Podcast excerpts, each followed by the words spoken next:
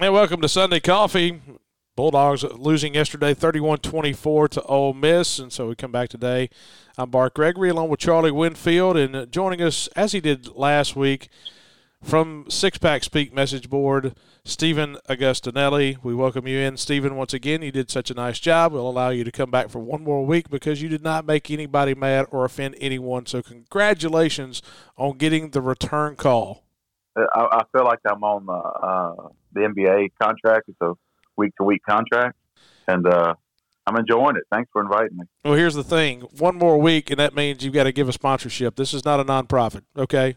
We uh, you, you, don't you don't get the freebie for three weeks, and so you I, I, you better be having I, a fundraiser on, on the message board about uh, about about having your time to come on here on Sunday mornings.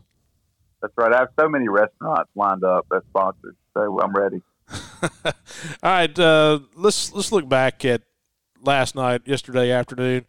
Just your overall thoughts. Uh, here, mine. My overall thought is is I can't recall a time, maybe 2006. I th- you know we went up there in 2006 to play Ole Miss, and with Omarr Conner being hurt, you didn't know who was going to quarterback. Uh, uh, we were thinking Zach Harrington was going to be the starting quarterback that day, but we put Omar in the shotgun and we ended up losing by three. We missed a field goal at the very end. We lose by three, and he kind of walked off the field that day. You know, we played hard, just lost by three, and you're like, okay, all right. It was just kind of a another game. I kind of felt like that last night. I don't know if it was just the effort that we played with over the last two weeks. I don't know if it's we got two more games to play, but and hey, I hate I hate losing rivalry football games. I, I, I don't like that at all. I, I don't like losing to Ole Miss, but this year was a little different. I didn't go home and snap at my kids or or you know sit there and waller in in the play by play last night when I went home. It just felt different. Uh, Stephen, what was your thoughts? Uh, a few things. Is one, like you said, I hate losing the Egg Bowl. I mean, it's a rivalry game. It's Ole Miss, and we have to live with this for another 364 days of Ole Miss having the egg. My biggest takeaway outside of just losing the game is that there's still hope we built upon what we did last week, and we scored points. We, we didn't look anemic on offense, and we still looked solid on defense. You know, going into the game, I thought Ole Miss would have would have just killed us. You know, as far as offensively, uh, with with with the way our secondary is depleted, but we held our own, and uh, there's still hope for this season, for the remainder of this season and next season. And you know, if we would have gone in there and gotten beaten forty-five to nothing, our our satisfaction of the way the game was played would have changed. So we might have been a little bit more upset, and our hope for the season would have been lost.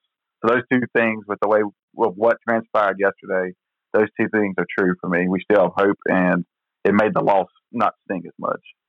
It's interesting for me. Last night I was thinking about it, and I kind of thought about it like a stock investor. If I'm a day trader, I'm not happy with my day yesterday. But if I'm a long term investor, I feel better about the fundamentals. I feel even better about the company's management. And I think it's a stock you want to invest in in the long term. And so, what are the things you see? Mike Leach told us as soon as he got here that the most important thing for him was to find a quarterback that can throw strikes. Will Rogers doesn't throw the deep ball like Matt Corral does. Matt Corral may be the best deep ball passer we've seen in a while. But you know what he did do? And he has done all three starts. He threw strikes. He's protecting the football. He's not turning it over.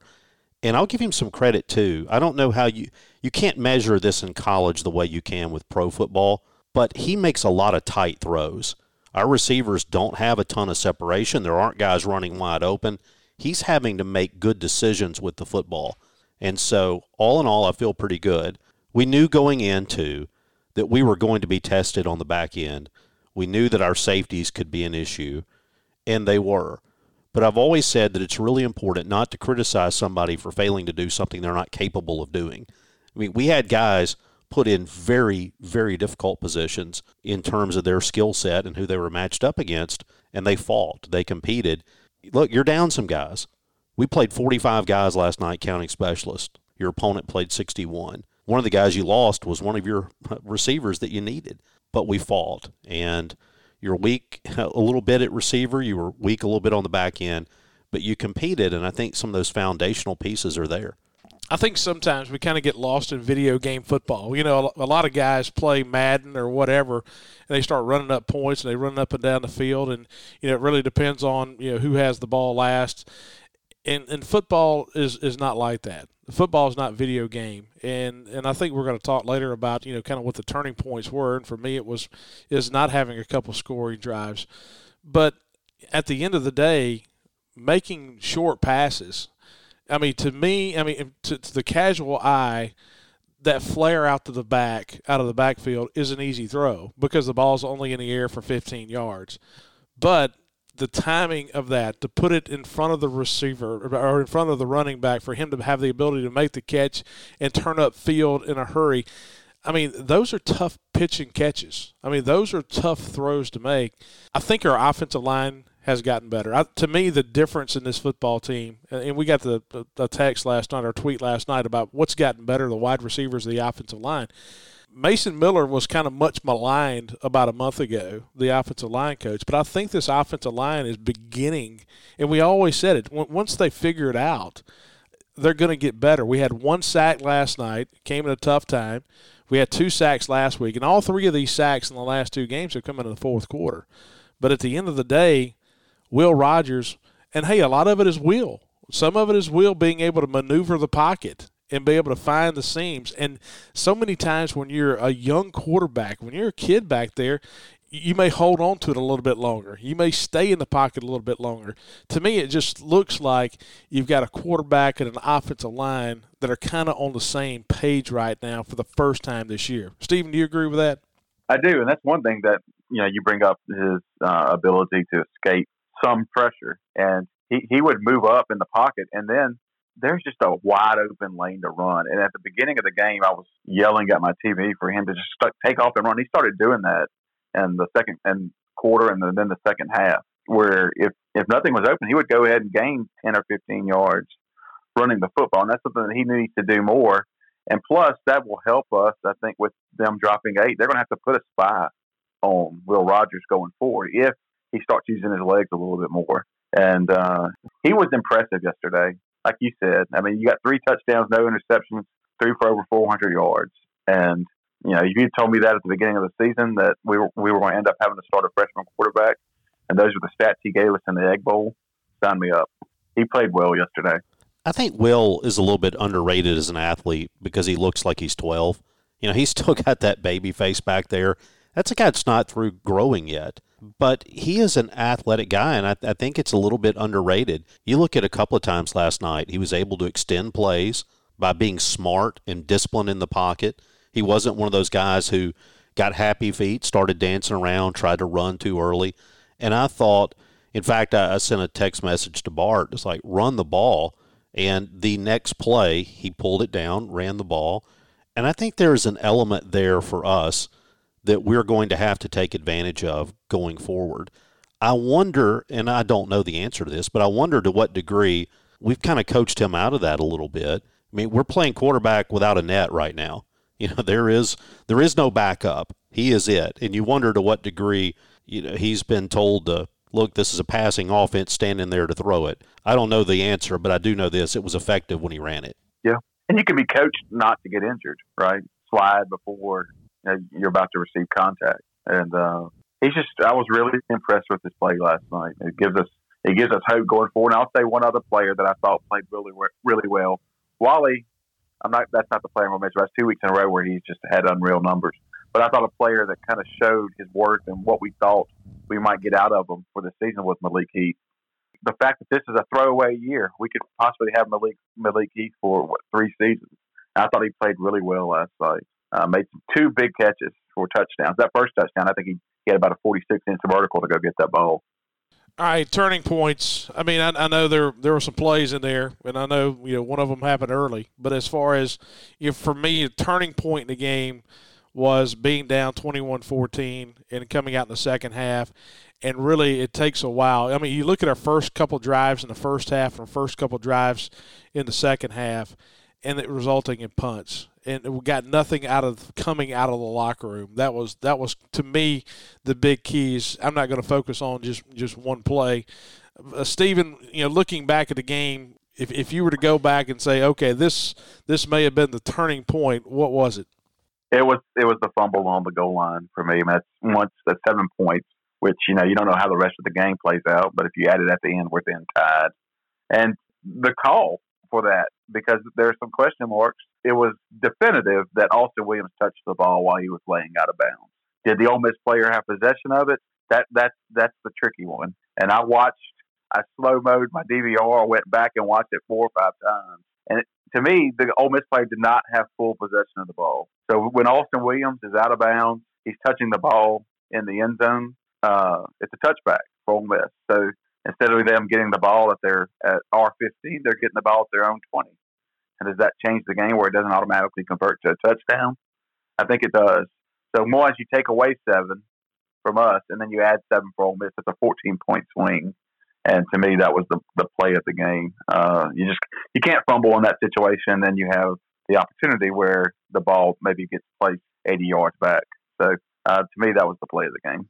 All right, so Stephen goes with the fumble. Bart, you go with a couple of drives where you don't score. Yeah, I'm just going with overall. You know, your offense pretty much in the third quarter. I mean, we only had what 40 yards of offense in the third quarter. I'm going with third quarter offense. All right, so I'm going to go outside the box here. I'm sure you will. I'm going to go with Lane Kiffin almost coaching us into that ball game last night. Um, hey, and I said that when it was going on. I mean, I was like, goodness, if Ole Miss loses this football game, their folks can go crazy. They left three field goal opportunities just sitting there.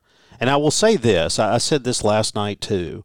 I'll give him this. If you buy into analytics and you buy into the look, we need seven and not three, and that three points don't help us. By the way, you get three field goals, and we're we're sitting here talking about a very different game if they put those three points on the board three separate times. But I'll say this: at least he committed to it. I mean, he committed to the script and didn't change until the very end when he had a chance to make it a two possession game. But this is a day if you wake up in Oxford, you feel pretty happy, you got to win, you beat state, et cetera, et cetera. But if you have some calm reflection and you look back, there has to be a little bit of element of what was Kiffin doing? Because yeah. we're not talking about fourth and inches. We're not talking about fourth and one. We're talking about fourth and three, fourth and four. And I, maybe I'm too old fashioned. Maybe I got a little too much Jackie in me, but let's kick the field goal. And he had one possession, I think, in the fourth quarter. It was fourth and we made the stop on third down. I think it ended up being like fourth and three on their own 40 and this is in the fourth quarter where it's still a tight game. And I got up and, uh, you know, wasn't paying attention. I said, we're about to get a punt. And the next thing I know, Elijah Moore catches the ball for the first down. I was like, what is he doing? But uh, I asked my cousin, who, you know, he he covers state, and he was saying the Ole Miss press box. The people that were there were saying that, that he does this all season. I didn't know it, it was to this degree where he literally just does not kick a field goal when, you know, like you're saying, Charlie, that's nine points, and the whole complexion of the game changes where you know we start maybe taking more chances in the fourth quarter, and that game could have been a could have been you know a game that we lose by twenty or twenty five because we're starting to we're having to take more chances to try to get back into it. It was just my it, it was baffling to me of some of the decisions he was making. Hey, that got Ed Orgeron fired. I mean, if you bat that pass down, if Marquiss Spencer bats that pass down in the fourth quarter in a seven point game, I'm not saying you fire Kiffin after one year, but I'm sitting there saying hey, that changes the complexion of what the way a lot of fans up there feel about him. If you don't get one, hey, it's all fine and dandy when it's working, but at the end of the day, you're not gonna you're not gonna roll the seven on the come out that many times in a row. No, you're not, and. Yeah, that reminds me of one of the fourth down plays, by the way. And, you know, look, I, I get it. Some people watch games, and it's kind of fun to make fun of the TV people. I did it yeah. and do it. And particularly last night, Malik Sanders, by the way, great game for Mississippi State. Um, Malik is a heck of a player. I know he was a good pickup. I mean, hey, we ain't seen him play all year. And boy, he was big early in our offense, wasn't he? And Matt Corral had a touchdown pass for us. So I don't know if you saw that. You know, the touchdown right before half, they call Corral with the pass to to Malik Heath. So in any event, it if you go back, that was one of the things about the TV that I just can't fail to comment on. It's fourth and four down at the 21, and we we hit Corral behind the line, or basically about to sack him, and he throws it up in the bleachers. And instead of the commentary being about how Ole Miss has now forsaken a field goal for the third time, the praise was the arm strength that Corral had to throw it into the bleachers. Who cares? It's a turn. It's going to be turned over either way. Well, okay. You know, here's here's my here's my defense is they don't see the same teams like we do every week. You know, they're learning two teams instead of one, mm-hmm. and so. okay, what do they do all week? I mean, that's their job. They don't have to do other things. Charlie Salty this morning, Stephen. I, I haven't noticed. I think he. Uh, I, I, thought he was going soft on the broadcasting booth. I know it exactly. I woke up with an edge. okay, so going forward, here's the thing that I, I, take away from yesterday, and which is so weird. I mean, I go back about what Charlie said early on about you know we're, we're, usually this is the last game of the year and you know that this is going to be the the final taste of football in your mouth essentially you know, uh, you know save the bowl game but you know bowl games are, are kind of a different weirdness in itself but now you've got two more games to play and now you play Auburn. Now you play Missouri. You're not going to play Missouri this week. You're going to have a week off. I mean, you know that you, you've got a lot of football left to play, and it feels just weird to have this game kind of in the middle of the season. So now here's the takeaway, okay? In two weeks when you play Auburn, you know, what's the mindset going to be? What's the mindset going to be with Mississippi State and Auburn, and we said this in the pregame yesterday. Okay, if we win this football game and Auburn gets blown out by Alabama, you know, is Auburn going to be you know excited about coming over here and playing football? You know, but if we lose, how excited are we going to be about playing football? But that Auburn game has gone back and forth all season long to a probable win, could be a win, definite loss, to a probable, you know, you don't know what's going to happen. I mean, I think that thing has opened up completely and you kind of wonder what the mindset of these two teams is going to be in two weeks. They're, you know, we're going to have a week off to get ready for Auburn. You wonder what the mindset is after both of these teams have lost rivalry football games going into it. I think, like what, what I said, of you know, earlier in the show, is that one for state, it does. We still have hope. Know, we, if we'd have lost this game forty-five to three, you, you go into the next couple of weeks with just whatever we have to do to get through the end of the season. But now We've had two good games of, of a solid offensive performance. We've had a defense that's been solid all year. Uh, we have a, we have a, a week off, which means we, we return more players on defense. Where that would have helped us yesterday too, to maybe with some pass rush. And Texas A&M is playing Auburn on December fifth now. So we go into that Auburn game with, I think, a very good opportunity to beat them. You'd asked me before the Georgia game, are we going to beat Auburn? I would have said this, it's very slim to none chance. Now I'm, I'm almost in my head saying I'm, I'm thinking we win, not that we play close. The fact we're building on solid performances for the past couple of weeks is huge for this team, for the fan base, and we have something to look forward to to finish out the season. Like you said, it's weird. The Ole Miss game's not the last one, so now we have a couple of, a couple of games left, and then whatever happens with bowl season, there's a I would say mild sense of excitement going forward uh, with our program you know, you want to win. Wins always makes you a little bit more excited. But I, I think we, the biggest word is we have hope going forward, and we've had two weeks of solid performances. I so bad want to play next week. I wish we could pay George off and get Vandy to come down here and play again. give me, give me anybody. South Carolina. South Carolina. What are they? They're playing Kentucky next week. I would really like to get this team back. And isn't it just so typical SEC football as it relates to Mississippi State? That for the past two weeks, when we've had guys out, guys who matter out because of protocols and the like, they'll be back next week when we actually will have more guys than we've had the past couple, and that's the week we don't get to play. So yeah. we get to go to Georgia without them, but we can't find anybody to play when we're going to have them back. All that being said, as bad as I want to play, I thought going into that Georgia game, our offensive line showed significant improvement, and I have to chalk some of that up to that extra week of just kind of open date practice, some basic getting back to the fundamentals. I thought they looked night and day better than they had the time out before. And so maybe it helps you. You know, if Texas A&M can go over and put a good win on Auburn, then all of a sudden, you know, that just kind of adds to your confidence going into that game. Here's what I've said all along. And, you know, and I kind of hate to say it this way, but my fear all along with the season being pushed back and we've had so many opt outs. And, and, I'm, I'm trying not to look at this in the glass half empty because I'm a glass half full kind of guy, Charlie, as, as you know. Oh, well documented. Yes. but but what ha- what has what I've said all along was this is the time where it kind of gets scary for opt outs. Okay. This is a situation of you had graduation last week. Mississippi State is not going back to school for a while. Okay, you've got kids on campus now. They've played the Egg Bowl. They played the Ole Miss game, and now it's a situation of all the other kids are off of campus. To me, this has always been the worrisome time for having opt outs, and so you you hope that you're done with it. You hope that you're past that. And so but this is the time frame I really wasn't worried about it early in the year, but we had some. But this is the time frame right now what not just at Mississippi State. I think you may see a lot of this in college football starting right now. Yeah, and I think it's as you point out, much bigger than just Mississippi State. It's going to happen all over the country. And what I wonder is to what degree do a lot of games get canceled just because teams don't have enough guys? I think one of the things that most people do not understand is the amount of outside pressure that is placed on these athletes to do things. I mean, to take a stand on an issue, to leave early. If every guy who is being told they were first round talent was actually first round talent, the NFL would have 100 teams. It's phenomenal how many people, and again, this is not, I'm not talking about Mississippi State, I'm talking about college football as a whole.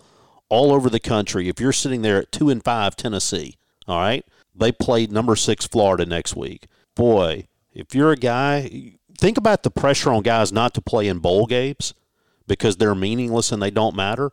What matters to Tennessee next week? Not much. Does saving Jeremy Pruitt's job motivate you to get off the couch and go play? And what they're being told is this hey, man, listen, you get hurt right now, you're not going to play in spring practice. Nobody's going to want you.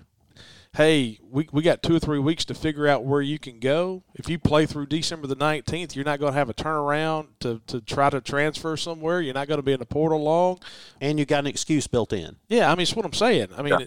people don't understand about what is in a lot of these guys' ears, and I'm not talking about just Mississippi State. I'm, I'm, I'm talking about everywhere, and so that's that's the scary part of kind of getting this deep in the season and pushing things back and pushing things back and pushing things back is okay. Hey, it's uh, it's, it's going to be a situation where some teams are going to be real, real lean in the month of December. I have a question for y'all. You mentioned opt outs and players leaving. Is there a chance of any senior returning? From our roster. Now you got Marquiss Spencer, Kobe Jones, Greg Island. Uh, is it Eland or Island? I can never remember the pronunciation. It's Island. It's isn't Island. He, okay. Isn't he originally from Louisville? Is he? There's a bunch of islands from Louisville.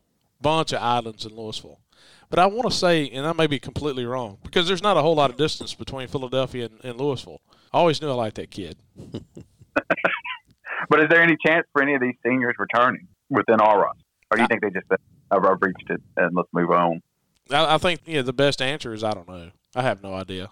Yeah, I've heard rumors both ways on some, and I think a lot of them it's just going to be a question of. I think the answer may be different today than it is in April, than it is in March. Meaning, right now, and you've kind of gotten beat down a little bit, it's easy to have one view. I think it's going to be really interesting to see what those views are and decisions are when you come back in January and February it'll just be interesting to see. I'm curious. Eh, that's across the board for any teams. Are there any seniors that you know are, would come back? Obviously, maybe if you don't have a chance at the NFL, you know, but I think all the players I'm mentioning are are at least going to be a free agent signing at the very least. So it'll it'll be interesting going forward to see what decision they make.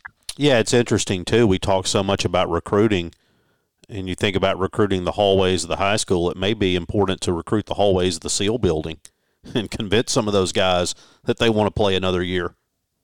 That, that was the point a buddy of mine made in the group text was that the biggest recruits might be return. That's what maybe asked the question.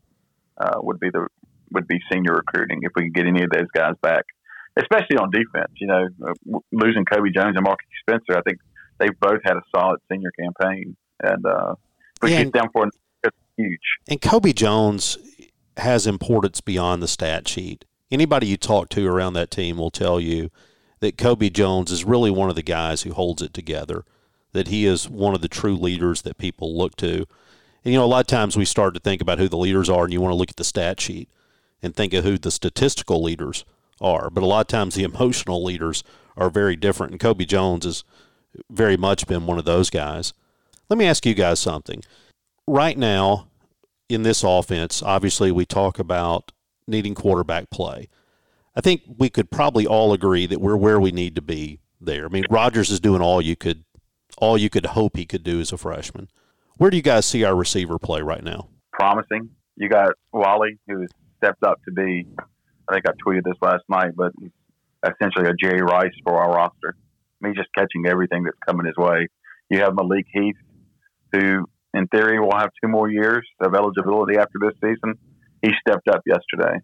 You have Tulu, who he hasn't really had that much playing time, but everyone talked about how he, he looked in practice. We just got to have some, some some more guys step up. You have so many receivers in this offense. Past you know those, at least the first two. I don't know what our depth looks like past that, and so there's obviously some em- emphasis in recruiting to kind of maybe fill out the roster a little bit more with some more impact players. But uh, Jaden Walley has me ridiculously excited for this offense going forward and seeing what he can do for the remainder of his career. Here's the thing: I, I think it's positive. One is you know people want to play receiver for Mike Leach, and I, I think you're going to see, like you said, Stephen. I think just the you know having a bulk of receivers is going to be key for this offense and not just having you know three, four, five. When you've got seven or eight, that's what really makes this offense click. And he's going to throw it to a lot of different guys. That's the thing that makes this offense go. And so I, I, th- I think getting more depth is going to be the issue. You got some top end talent, like you said, with with Jaden Walley, with Malik Heath, and some of these guys. But I think getting some newcomers in, getting some you know some legitimate deep threats is going to be key. And so, yeah, I think that. Hey, before we go, and we're about time to wrap up here. You know, just kind of looking back, and I, I just want to make sure that you know I drive the point home. You know, just because early on I said, "Hey, this game, you know, it was kind of ho hum," doesn't mean it's not a big deal. I mean, this this game, the State Ole Miss game, will always be a big deal. It's a big deal for Mississippi State. It's and regardless of what they say, it's a big deal for Ole Miss. They passed out hats yesterday. You know what? And my thought is, hey, congratulations. Those kids deserve it. They think it's excited. Lane Kiffin said after the game, hey, those kids feel like it was a Super Bowl. You know what? Congratulations. That's the way it should feel, and a rivalry should feel. But I don't want to ever hear from their fans that this is not a big game and they should leave the trophy on the field.